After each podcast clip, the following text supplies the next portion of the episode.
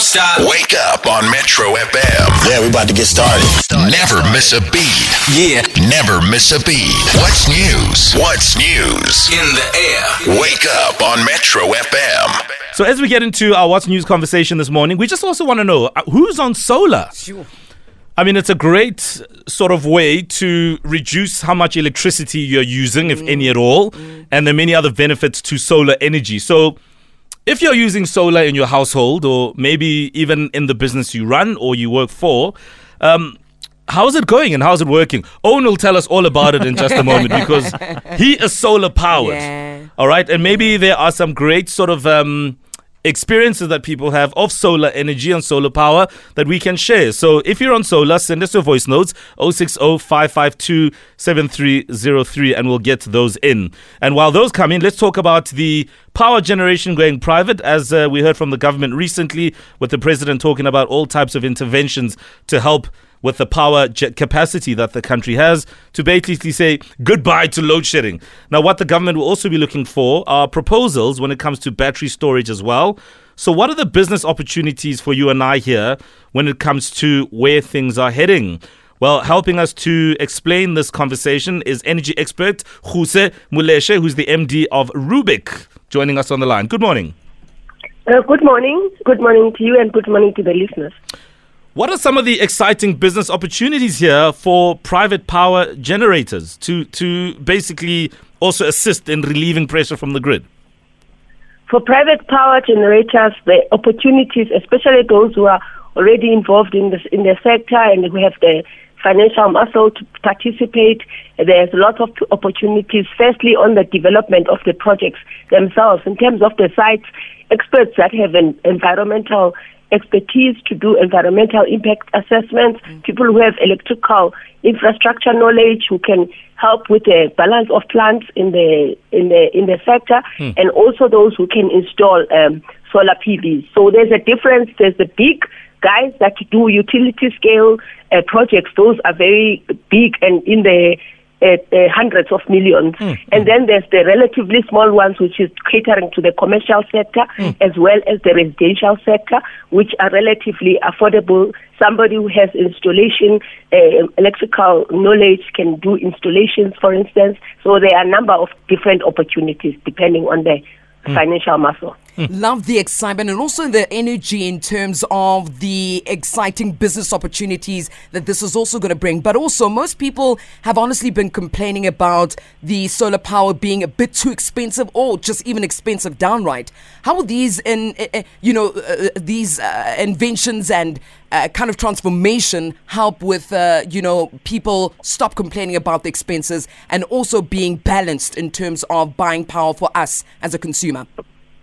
Yeah, to be honest, if a household invests in that uh, technology, it's not really cheap, especially for the upfront payment.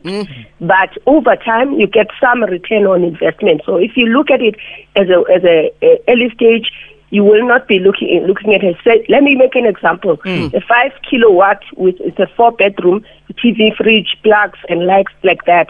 You looking at something like with a brand that has relatively less warranty, maybe two years. You are looking at something like plus minus seventy five thousand, hmm. and that over time it makes sense. But if you on the upfront basis, it's not really for everyone. So then, if, if somebody's keen, because we were asking uh, just shortly, Ruse, about uh, those who are on solar powered um, uh, homes, etc.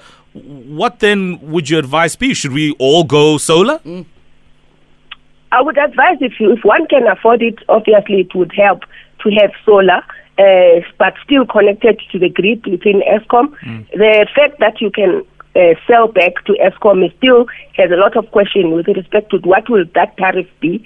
Hopefully, it will break even. I don't expect that people will make a lot of money, but uh, yeah, there's still questions in the air with respect to how that will work, how much it will cost for you to sell back. But for those who can afford, yes, I would definitely advise that they they can look at um, uh, solar power. In any case, a reduction in overall demand, even not not all of us have it in our households, will reduce the overall to an extent. to an extent, will reduce the overall demand side management. So that also helps to an extent Ruse, this for is, the country in this- totality. Ruse, this is Owen speaking. I mean, there's a lot of people that have invested now into uh, solar PV because of the unreliance of Eskom and getting power from city power uh, municipalities. Uh, you know, a lot of people. Do you think there's enough power from residential businesses or b- residential um, households to sell back to the grid, and will it make a big difference overall? Not, not that. No, there are other, there, there are other inter- interventions that the president mentioned. Hmm. Because of the large requirement of power right now, we need something like 4,000 to 6,000 megawatt. Definitely, it will not be coming from the residential area. Mm, More commercial Uh, then. only. So it's a r- whole lot of different mechanisms that have been put in place. The, the private sector, uh, for instance, uh, uh, mines doing their own generation, for instance, like the Sasols and all of that, and then Eskom trying to to to, re, to, re, to to to improve on their maintenance so that they, they can get more from the existing power plants. That's one of the solutions as well. So commercial buildings, putting rooftop and, and households. So it's a variety of, of, of different interventions that hopefully over time will give us, uh, uh, make a difference. It's going to take a while. All right, Ruse, thank you so much for that. Uh, no doubt this won't be the last time we have this conversation because there's so many legs to it. But just thanks for that perspective, Ruse Moleshe, MD at RUBK, and uh, she is an energy expert on that. Yeah, we'll get those voice notes on those who uh, have gone solar. Maybe it's just your geyser that's solar powered. Yeah. Whatever the story may be, 060 552 7303. We'll hear from you. Coming up next, we speak to the kids. Don't, don't stop. Wake up on Metro FM. Yeah, we about to get started. Never miss a beat. Yeah. Never miss a beat. What's news? What's news? In the air. Wake up on Metro FM.